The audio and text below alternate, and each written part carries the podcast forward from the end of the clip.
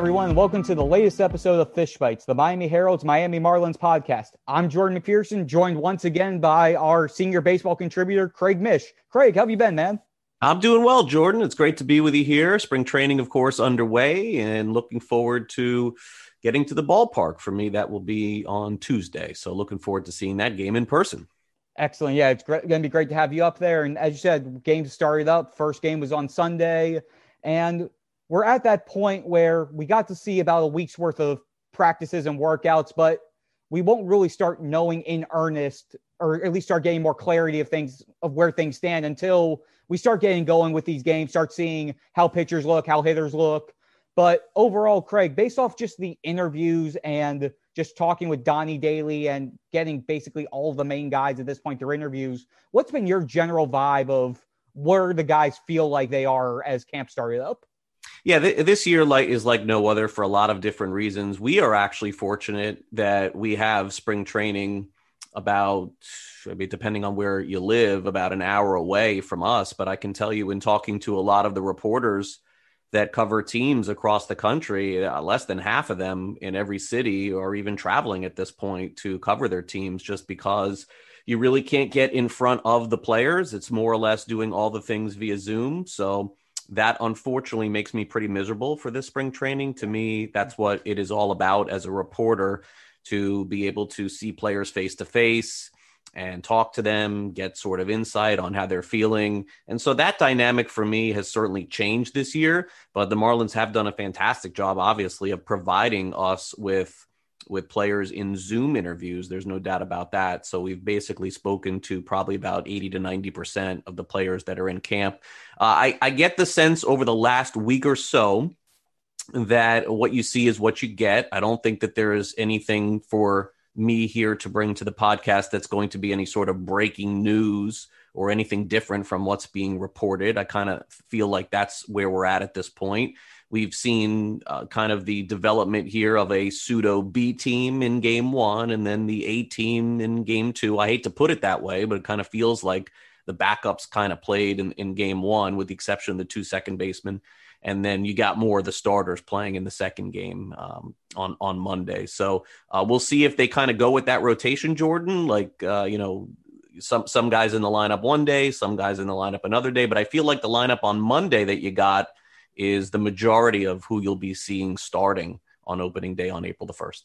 Yeah, definitely. And that lineup to roll it out Corey Dickerson in left field, Starling Marte in center, Jesus Aguilar in fir- at first. Uh, Adam Duvall, originally we were told right field, but then got last second switch. He's the DH. Brian Anderson at third, Miggy at short, Isan at second. Obviously, Isan Jazz. We're gonna have we're gonna talk about that a little bit more. He's batting. Isan's batting second, seventh at second base uh, Jorge Alfaro catching and Lewis Brinson in right. I mean, put Duvall in right field and remove the DH just because we really there as of right now there is no DH. That mm-hmm. really does look like the lineup for what we could see on April 1st. Obviously, Isan Jazz could get flipped in depending on who ends up outperforming the other. And just that entire Jesus Aguilar, Garrett Cooper, Adam Duvall, three players, two position timeshare but this looks like a lineup that we're probably going to see on a regular basis going into 2021. You got hit that on the on the nail there, Craig. But to dive into second base, we know that that's really the main spot to watch, and it just feels like off the top of my head, just from the little bit we've got to see this far, you can see sort of a, juxtapos- a juxtaposing nature between Jazz and Isan. Uh, Jazz, we got to talk with both of them last week.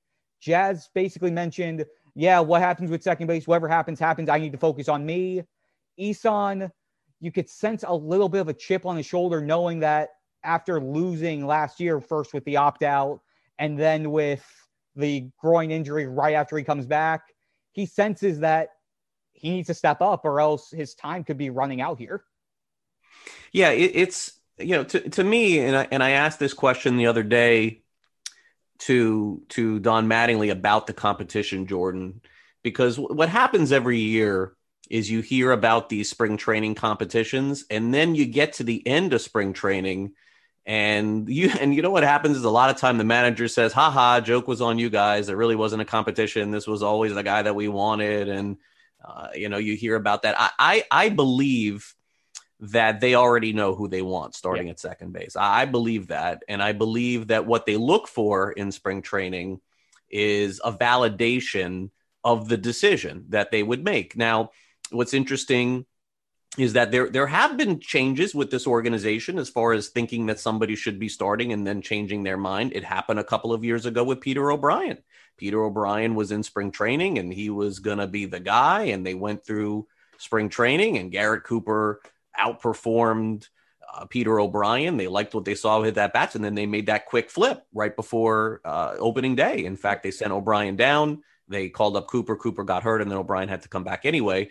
But that was a change in thinking and a very close vote in a room where they were all making that decision. And I and and basically, I, I believe at that point, if I'm not mistaken, uh, Derek Jeter, CEO, was like the equalizer in that decision. Correct, he was yeah. the one that made the final decision to say, uh, "Okay, well, if we're all basically divided." then uh, we're going to go with with uh, with Cooper. I think that's what happened. Unfortunately, didn't work out again because of the injury, and then Peter O'Brien was you know, not not great uh, here as a Marlin. So I, I, think the same thing is in play here. I, I, think Jazz Chisholm is the guy. I think that he is the one that they're looking to validate himself this spring training, and and I believe that he'll be the starting second baseman on opening day. And I would have said this. I have been saying it, but I would have said this Jordan even before to get that home run. I mean, come on. I mean, it's I, I believe that they would like him to run away with this job and be the second base starter and then transition over to shortstop at some point whether it is later this year next year or or the year after i know it's going to be a hard pill for people to swallow but the reality is miguel rojas is a free agent after the year so who knows what will happen there uh, in terms of isan it is it has been very peculiar it has been i mean there's no other way to put it he opted out last year he opted back in he uh, got hurt that was not his fault clearly but again that's part of the story and then he goes to winter ball, opts out there too. Now he's back. Uh, I've I've heard you know some solid reviews with his early work. I've heard you know some of the game work not as good. I, I, I don't know what to make of the whole situation, and I'm not going to sit here and say that Isan can't be a quality big leaguer, but he's got nothing to prove at AAA. He's destroyed AAA in his time there, Jordan. So uh, Marlins are probably going to be faced with a tough decision if they do choose to go the way that I anticipate them going sending him to AAA essentially to continue to do what he did would be the only option outside of moving him somewhere else. And I don't simply know what kind of value he would have to another team at this point after not really playing a lot of last year and not showing much in his uh, in his big league debut outside of that that big home run that he hit in his first game. So tough decision, I would say, with Isan. Hopefully, he makes it more difficult in the next month and proves me wrong, and then I'll come back here opening day and say I was wrong. And Isan uh, beat Jazz Chisholm out for the job, but I just don't think that's going to happen. Jazz Chisholm is a hand-picked player by Derek Jeter, who um, you know they'll, they'll say it was a collaborative effort, and that's fine and good. But you know Derek Jeter was the first player he identified at the Arizona Fall League when he was there. And they scouted him very heavily, and they traded a potential Cy Young Award winner, Zach Gallen. Yes. So uh, we've seen how they've sort of they can, you know, they, they've they've given an extra long development period to those players in the Yelich trade. I see no reason why this should be any different in the Zach Gallen trade. So I would anticipate Jazz Chisholm as the starting second baseman opening day, unless over the next 30 days you see 25 strikeouts or something crazy where where it's obvious to all of us that he's not ready. That would be my guess, Jordan. Yep. And now the transition to another topic. I know you're going to be writing about this a little bit more in depth with our colleague Barry Jackson on, I believe that story's going to go up on Tuesday as well. Uh, James Rowson, you had some interest. We had some interesting conversation about this a little bit on Sunday night. I just want you to dive in on sure. this situation here. yeah, and, and and James Rowson's story is very is very interesting. I think because when he was brought to the Marlins a couple of years ago he was brought in to be the uh, hitting coordinator as well as the bench coach. And from all the people that I speak to, both inside and outside the organization, I'm left with the idea that James Rowson has a big part of what has been happening on a positive level for Miami.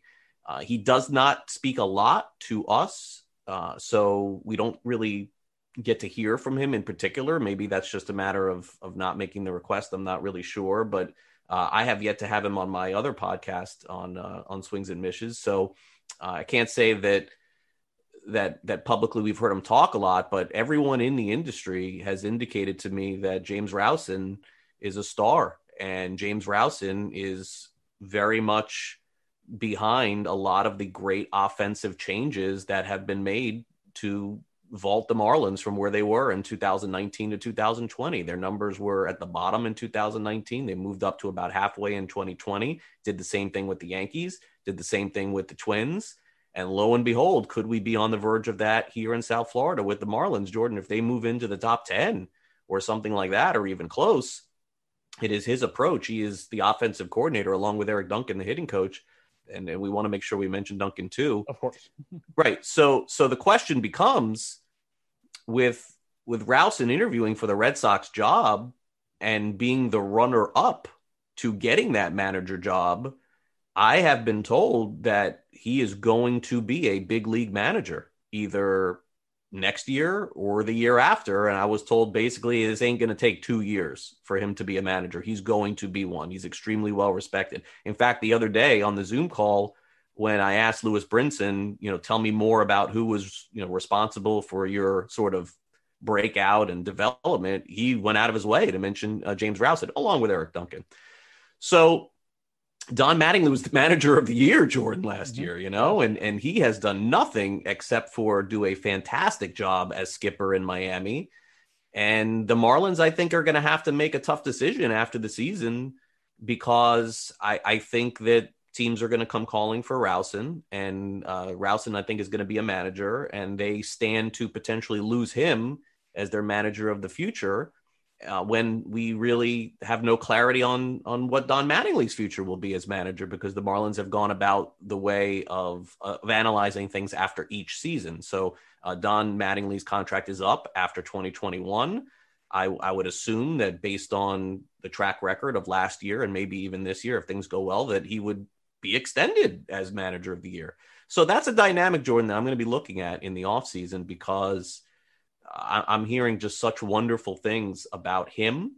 And with no extension uh, for Don Mattingly at the moment, I wonder at the end of the season what will happen. You remember Donnie Jordan on the call recently said that uh, when I asked him about managing like Tony La Russa did in his 70s, he said that he, he's basically not slowing down. And the older that he gets, the wiser that you get as manager. Yeah. So he can't say yes, but he can't really say no either at this point. Yeah. Yeah. So, so, so the Marlins, so the Marlins are, are uh, that's another decision that's going to have to be made in the offseason. It, it seems like probably right now it kind of is an easy one because with Don Mattingly doing the job that he did last year, and and if they have a good year this year, I, I can't see them not extending him out for another two years. So uh, that would mean uh, Rowson probably will be a manager somewhere else. And and Jordan, by the way, there's a lot of really good clubs with a lot of pressure going into 2021 and if they don't win, imagine the opportunity that Rowson would have to manage like one of the better clubs in the big leagues. I would guess. I mean, he he did interview for the Red Sox. I would guess that he would jump on that too. So something to monitor as the season goes on. Yeah, definitely. And mentioning with talking with Rowson, we got him once during summer camp last year during 2.0. We got a bunch of the assistants throughout that time. I had the chance to talk with him before the, everything shut down, which speaking of that, it's March now. I can't believe it's basically been a year since that happened.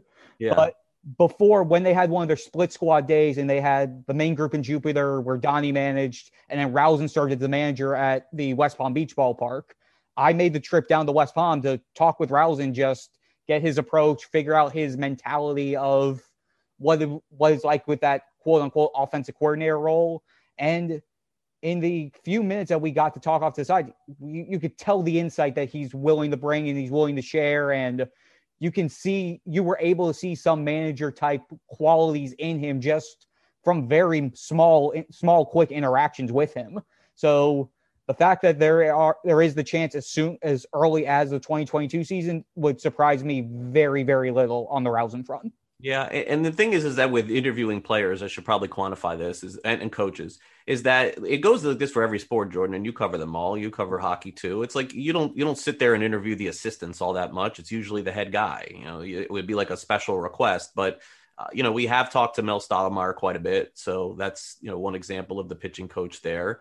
And maybe it's just a blind spot for me to not to you know not get a better understanding on on exactly the approach and what is going on or, or maybe it's a secret and maybe the marlins basically have this secret weapon where they have all these new things that they're trying to do and they don't want to let the league know and that would be understandable as well. But i can only tell you what i've been told uh, have asked around quite a bit on this and there does seem to be some momentum building for uh, miami having a potential uh, a coach that is is going to be a star manager in the big leagues, and uh, that is and that is really something that's going to be an interesting dynamic moving forward for me.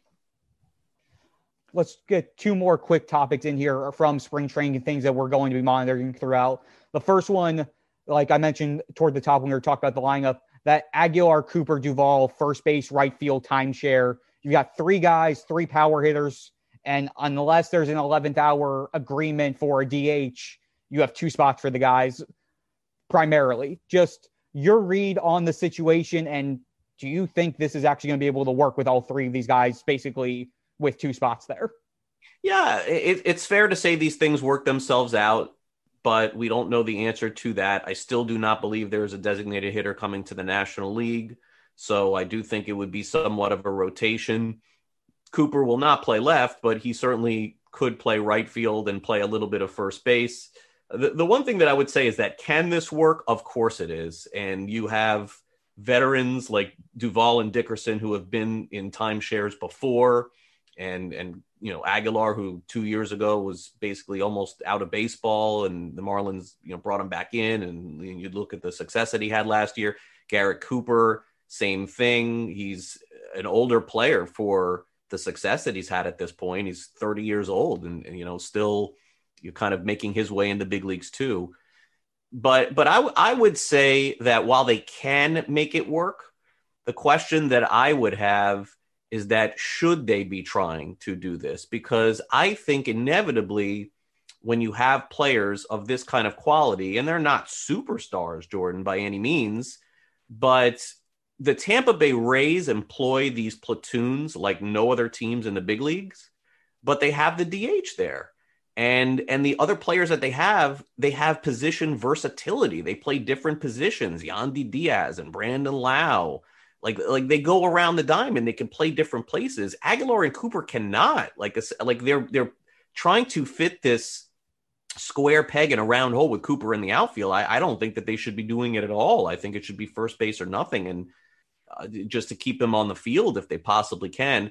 So for me i would wonder you know, how I would feel, Jordan, opening day, right? Like opening day, April the 1st. It's a big season. Fans are back in the stands. One of those guys is on the bench. As a human, how do you feel about that? You probably don't feel very good. And then let's say April the 2nd, next day, one of the one of the other guys is now on the bench. So is it defined? Is it going to be a this guy's going to play this position this day? I don't think that you can do that in in baseball. So I'm more of the mindset that because of the lack of position versatility with Cooper and Aguilar, I still believe they should try to move one to keep everybody happy. And and and that would really that that's kind of the way that I would go about it because I would wonder you get a month into the season and one guy's playing and one guy is not and and how are they even supposed like playing every day is always the secret sauce to when players say why did you turn the corner? Well, it was a matter of playing every day and seeing every day at bats and seeing the pitchers. right. And so in this case, that's not going to happen. So we have seen, as you mentioned, and I think it's a really good point, the 11th hour deals in, in baseball. Uh, I remember uh, Kevin Pillar was just let go by the Blue Jays a couple of years ago on the eve of opening day. Craig Kimbrel was traded right before opening day started, I think on the eve of from the Braves to the Padres. So I would not rule that out once it just comes down to the end to say, hey, let's get one of these guys somewhere else. And to make matters a little bit more complex, is that if your real goal is to have Lewin Diaz as your first baseman of the future, which I've heard so many times, I'm sure yep, you have too. I have too. What are we doing here? You know, what what what are we doing with three first basemen essentially this summer. If you if you really want to call Lewin Diaz up and you really want him as your opening day starter in 2022, and I do think they do, you don't have enough time. You don't have enough plate appearances for for all of these players. So uh, spring you do, regular season you don't. I still think they should move one of them. I understand that they feel that there's enough at bats for all. They probably are right in that sense where they can get their plate appearances in. But is that the right way to go about doing this? I'm not so sure. And then, secondly, that fifth rotation spot, since we know, barring everyone staying healthy heading into April 1st, Sandy, Pablo, Elieser, Sixto are going to be the main four. Then you have that fifth spot where it feels like contenders are slowly starting to trickle away. Edward Cabrera obviously has the nerve inflammation in his, bi- in his bicep and his throwing arm. Trevor Rogers just threw his first side session this week, which means his progression is going to be slowed down a little bit. You've got Neidert, you've got Braxton Garrett, you've got Dan Castano as the others.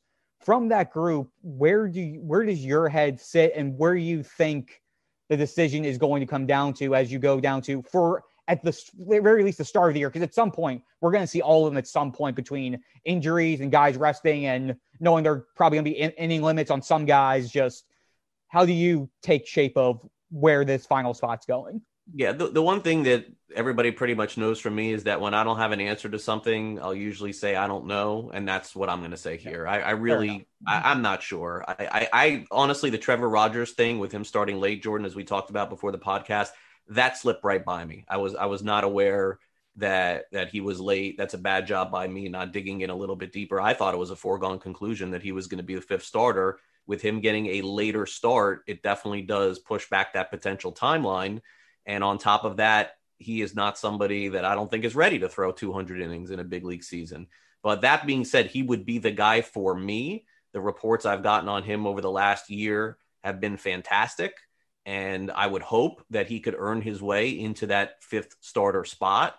But if if he's slowed down, then maybe that's not an option. I'm, I'm also with off days at the beginning of the season you may not even need a fifth starter until the second or third week. So that could be a benefit to him as well.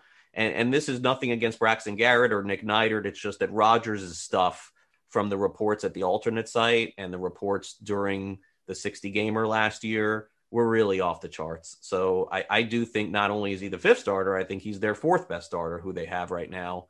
Uh, with Sixto being the third, I would put Elieser uh, at the back end uh, in the in the fifth spot. But again, um, you know, not everybody's four and five in the big leagues are great. Look around the league, and and the Marlins starting five are going to be better than probably 20 teams in the big leagues right now. That this is the strength and a big strength of their team.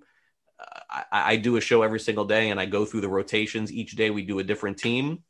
It is shocking to me the lack of depth that these teams have. Yeah, you could go through the league. You may be able to find a few teams that have better ones and twos than Miami. You could easily. You, you can't go that far down though. Once you get to three, four, and five, you you'll struggle and say, "Wow, that's who they're really throwing out there." And then that's definitely the case for at least two thirds of the league. Miami doesn't have that problem. They have legitimate guys, six, seven, and eight that they can start.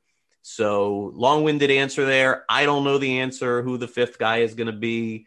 I could tell you that I would. I think it should be Trevor Rogers, but given the the delayed start to his spring training. And now you as you just mentioned throwing a side session i would guess that he's probably still at least a week away from making a spring training start.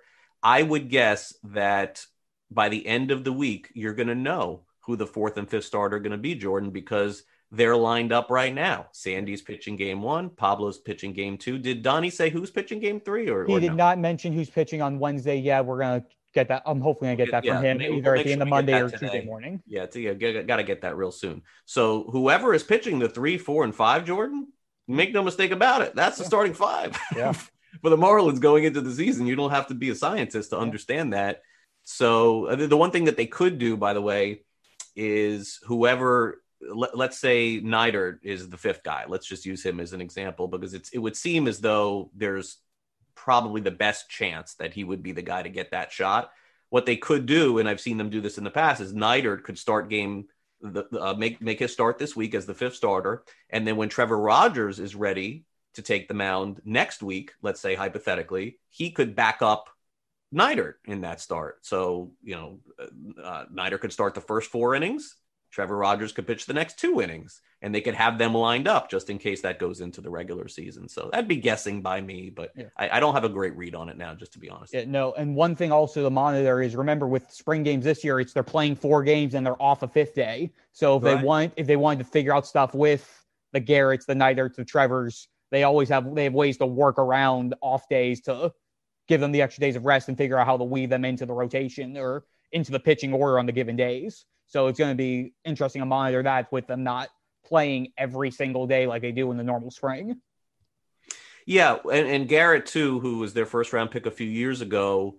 I know that maybe he's fallen back a couple of players as far as guys who have moved ahead of Sixto Sanchez, moved ahead of him in terms of prospect. Edward Cabrera has moved ahead of him in terms of prospect. Um, you know, he he would be in line for sure to come up and start again and make big league starts. Um, but for me, and this is the different dynamic of of the way that baseball works, is that I would be very careful before calling uh, him up to the big leagues because uh, I, while I do think he's got a chance to succeed as a three at the big league level, maybe I, I would hate for him to come up and lose value because to me mm-hmm. that's the one. Listen, Miami has a ton of players that they drafted at pitcher over the last couple of years, some of which I think could end up being in this rotation sooner than later.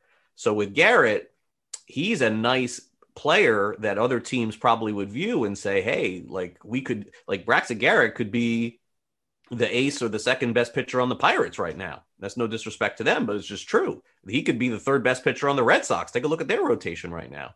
So you call him up, he gets beat up a little bit, and then all of a sudden it's like, oh, you know, like I don't know. Did did did we make the right call there? That happens a lot in baseball. Sometimes you don't bring the guy up because you want him to just continue to shine at the minor league level, which I think he's to. I would guess he'll probably start opening day in AAA, and he'll probably be a stud. I would I would guess too in uh, in Jacksonville. So it's just something to consider too. Miami has such a deep reservoir of pitchers at the minor league level. They're going to have to trade some of them to get some offense because with Dickerson and Marte and Miguel Rojas and even potentially Adam Duvall.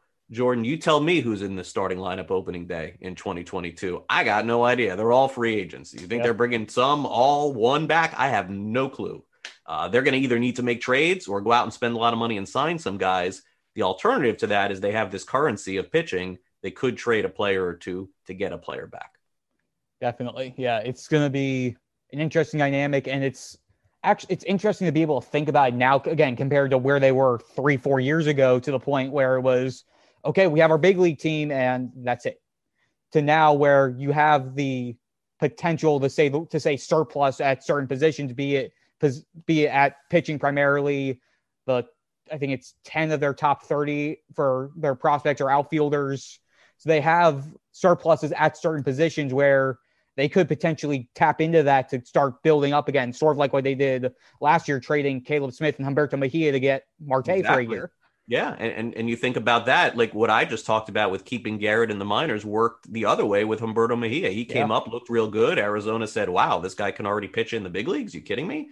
Cool. We'll take him along with Caleb and give you Starling Marte. Had Humberto Mejia not been called up and not fared well, at least early on, when he made his debut with the Marlins. Maybe the Marlins don't have that opportunity. So that's playing the other side of this coin, saying maybe Garrett comes up and and shines. Maybe he should be in the rotation as the fifth starter. He pitches great, and then eventually they move him. And I, and I know it, these are hard conversations to have, but this is the the way that you have to think as a as an organization. If you just think at look at 2021 and think about nothing else as the general manager or people involved in the organization, you're failing at your job. You always have to think for the future.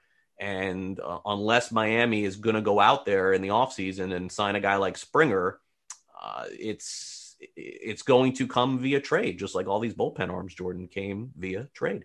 Yep. Yep, definitely. And then to wrap up our show today, uh, JJ Bleday, the Marlins 2019 first round pick. He we got to speak with him uh, Monday morning after he hit a home run in his first spring game this year, and just the reviews around him, just all around, have been more or less on the positive side to the point where there is talk about potentially seeing him by the end of 21, obviously 2022 at the latest, it feels like. Uh, wanted to get first off, Craig, I wanted to get your thoughts on him overall, and then I was just gonna play his uh, his audio from his interview here today to wrap up the show. Okay, yeah, no, I, I think I think he's going to be a very good big league player, and and I think that the estimation of 2021 is definitely fair. If you said to me, okay, Craig, what what would happen where we would see a scenario where JJ Bleday would be in the big leagues? A number of things. Number one, he's got a rake in Double A. I guess he, I would. I'm speculating here that he'll start in Jacksonville. Yeah. So he's got a rake in Jacksonville. Number one. Number two, uh, for him to come up, something at would be have to adverse in the first few months of the season would have to happen in Miami. Dickerson would have to. Uh, you don't ever want to throw that on someone, but something would have to happen to Dickerson or Duvall, or you know, a number of players would have would have to be out for whatever reason, and then Bleday would come up there.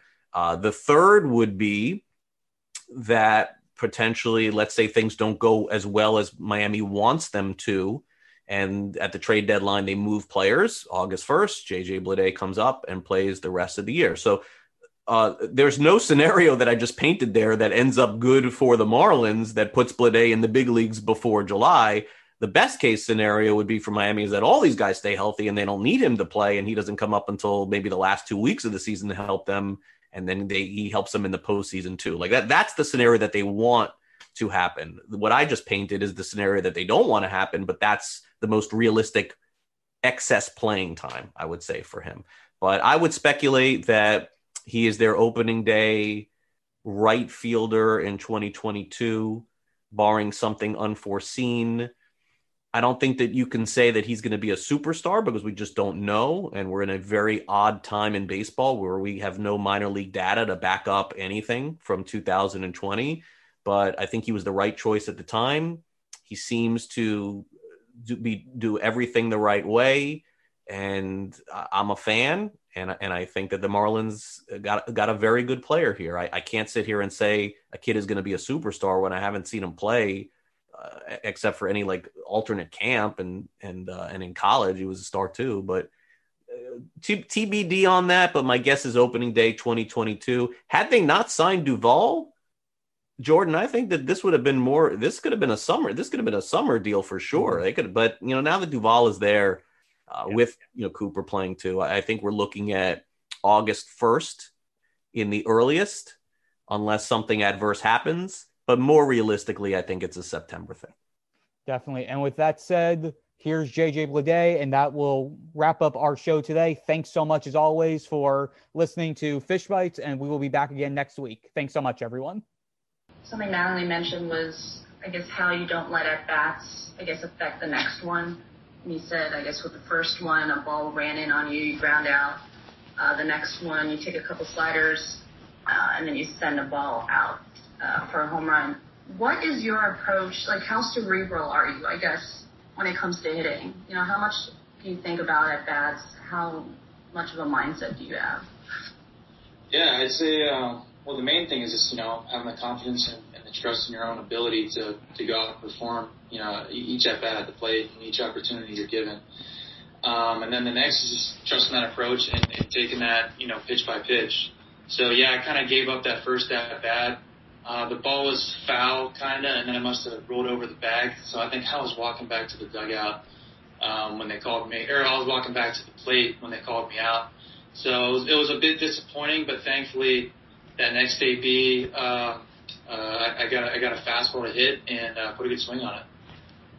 When you say fastball to get, you know, get a hit on, what um, I guess what are you looking for when you want to, I guess, barrel the ball or just what's your goal, I guess, every at bat? My, my goal is just to always be on time for a fastball, you know, regardless of who it is, and, and then adjust off speed. And I think that's the best way to really put it. And that's that's how I've always been. And as soon as I get off that, you know, you're just for me, I'm not as good as a hitter because uh, you're you're too um, split-minded, and that's when you kind of you're more likely to make mistakes. Okay, let's go to Jordan with the Herald. Thanks, Jason. Hey, JJ, great to see you again, man. Uh, just curious about how you approached last year. Obviously, it was supposed to be your first full year of minor league baseball. Then the pandemic happened. You're at the alternate training site. What adjustments did you have to make during, first off, during the layoff between spring training, and then how much did you take advantage of the alternate site in lieu of the fact that you didn't have the 120 or so minor league games you were hoping to get last season? Yeah, so you know, the, when, once we got sent home for quarantine, I think the main thing was, you know, trying to stay in best shape as you can because you never know when we're going to get that call. And then spend time with family. I think that was a, I think that was the thing. A lot of people, uh, you know, stepped back and, and, and took made the most of is, is, is spending time with friends and family, and really uh, really taking care of that because at the end of the day, that's probably the most important thing is your is your family taking care of them, making sure they're safe in, in times of a global crisis. But once I got down to alternate camp, it was it was the same mindset. It, it was be aggressive and make the most of this opportunity because a lot of guys in the minors aren't getting this opportunity, and, and, and if you're you know showing up unprepared each day, then then you're you're, you're getting worse. and you're not helping yourself out. So it was great seeing guys like Sixto, Sandy, um, you know, back when we had Caleb Smith, uh, Ureña, we had a bunch of guys that were able to get good quality at bats off and, and really grow as individuals. And you know, we had our we had our just like a normal season, you'd have your good weeks and your bad weeks um, at the at the camp. So it, it was you had, you had to simulate it as best as a season as you can, and that was really the only mindset you could really you, you could really put on it. All right, let's go to Joe Frisaro. Uh, good morning, JJ. Hope you're well. Um, hey, can you just talk about your when you got your the foundation to be? You're kind of a, a hit first and, and with power. You know, I'm sure you take a lot of pride in that. That not, you're not an all or nothing type of guy or whatever. But how long have you had that, and, and how important is that for you? That the hit aspect is, is really there for you, and then your power, you know, will will come with. Yeah, I think uh, it started at a young age. I mean, I hate striking out. I mean, I hate I hate giving up at bats like that, not putting the ball in play, not having a team at bat, and and at least creating a chance for the defense to make a mistake. So I think that started at a young age, and um, you know, just just really uh, emphasizing accuracy over power. I think when you sacrifice accuracy for power, uh, for me personally, I get in a, I get in a tough position where, like you're saying, you're just kind of wasting stuff and, and things start things don't go your way. But as, if you're aggressive and you and you keep that accuracy first over power, you're eventually just going to keep getting better as a hitter, and, and your walks are going to go up, and your quality of at bats are just going to um, turn turn completely around, and just give you that give you the trust in your ability to to keep improving, and keep growing. Did you have a, a favorite player or, or a mentor that, that kind of that you looked up to to kind of emulate? Um, I don't know about emulate, but I, I loved watching Ken Griffey Jr. growing up. I loved watching Barry Bonds and uh, Robinson Cano. I mean, they're all lefties. Uh, Barry had just a phenomenal mindset at the plate and was just so unbeatable. And then Cano just had a sweet swing. And then uh, Griffey was just the kid, man. He did everything natural. All right, let's hit up uh, Daniel Rodriguez. Hey, Jay, this is Daniel Rodriguez with Fish Stripes. I wanted to ask you know, after the game, what was the reaction maybe on your phone? How, was it blowing up at all? How was it? Maybe friends or, or family? Yeah, yeah, I got a lot of uh, a lot of shout outs on on you know social media and a lot of text messages was uh which was great. So uh, yeah, got to get them out. And what do you think um, is your goal for the rest of spring training? Like, what do you hope to get out of learning from from all the veterans and by the end of spring training comes? Just get better every day. I mean, keeping it consistent, keeping the body as fresh as you can, and um, again, I mean, getting ready for the main season. I think that's what really counts, and that's what you really got to be prepared for. Obviously, take take advantage of this opportunity when you get it, and uh, but but more importantly, be be ready to go when uh, when you have that first official game. Thank you, JJ. Yep. Ethan, go ahead. Thanks, Jason. Hey, JJ. Ethan Vidowski, also with the Stripes. Um, how much did the SEC prepare you for the level that you're playing at right now, would you say, and especially facing my Florida Gators? I, I think it prepared it or prepared me uh, very well. Obviously, the level of talent here um, when I got to high A was still probably a little bit better than the SEC, just in terms of you know arms and, and velocity. You're seeing basically a Friday guy every day. I mean, that's the only way you can really put it. So it's definitely uh, you definitely have to have that routine down in order to go about your business and, and get ready for that for that start time. So the SEC has been uh, tremendous. And then the other thing I wanted to ask you, you know, some people think you've got a shot at, you know, cracking the bigs this year. So what do you think is the one thing you have that has to go right for you to see uh, some time in the bigs in terms of like an adjustment or just something that you worked on over the off season that uh, would would show in in the minor league season?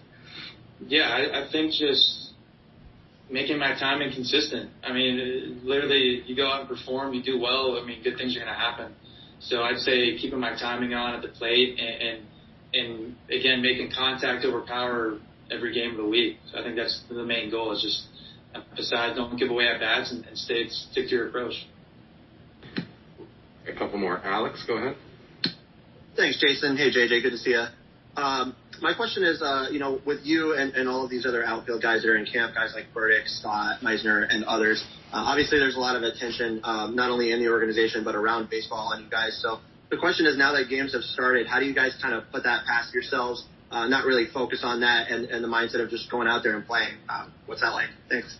Yeah, it's uh, it's a healthy competition. You know, it's uh, you know we're, we're, we all obviously all want to do well individually, but at the same time, uh, you got to get ready for the season and you got to go and perform for the organization. So it's healthy competition, and we all you know enjoy being around one another and uh, learning from each other. So I think it's uh, it's a great atmosphere, and it's only going to make this organization better. One more thing, did you give any? Did you give uh, Burdick any jabs about that Vandy WSU series the other the other week? Uh, we kind of did. We kind of did, but uh, yeah, thankfully our pitching was on. We kind of kind of tore him up. Thanks. Uh, let's go back to Christina. Um, somewhat twofold. I guess the first thing is uh, last spring was your first, you know, taste of big league camp what was the biggest thing you learned, I guess, before everything shut down? And then also, is there anything, a different view of your second big league camp? You know, or is it old hat now? um, I guess I'm not the new kid on the block anymore. I think last year, uh, you know, was you're you're nervous, you're excited, you got all these emotions going on because you know you've never been in a situation like this. I think this year I'm enjoying it a lot more. I'm a lot more comfortable. I kind of know like not to rush myself on my day to days and just like, hey, enjoy, get what you need in, and then getting out. You know, just you know, don't be stupid. Uh, I mean, like again, you got to be ready for that 162 game season. So whatever you can do to put yourself in that position is great. And uh, what was the second half of that? Oh yeah, uh, the mindset of just coming in here and being aggressive with the with the Marlins. I mean, we we did that last year, and we're doing that again this year. I think uh, Miguel Rojas and, and a lot of our leaders within this uh, big league, uh, the big league group, is uh, really kind of trans- trickling down onto us, and we really take that and we really like that leadership, and, and are just kind of trying to run with it. Okay, uh, Ethan got one last hand in there, so go ahead, Ethan. Yeah, last really quick, you talked about kind of the mindset of the team, but you know there was a lot of energy yesterday um, in the first spring training game, and I think that can be expected. You know, especially Jazz leading off, and then you providing some pop and Lou. How do you guys keep that up throughout the spring, leading into the season? Because it, you know, the spring can seem kind of long sometimes. Yeah. Uh, again, taking taking it day to day, and um, you know, not uh, just just feeling you don't have to do it do it on your own. You know, I mean, just try try to transfer it off to the next guy and and uh, you know keep the morale high. You don't have to win you know every game here in spring training. I remember Donnie touching on that, but obviously give your best effort. I think that's the best way you can do it is, is give your best effort. Don't be afraid to fail, and um, if you're you know if you're going to do something, go out and do it aggressively.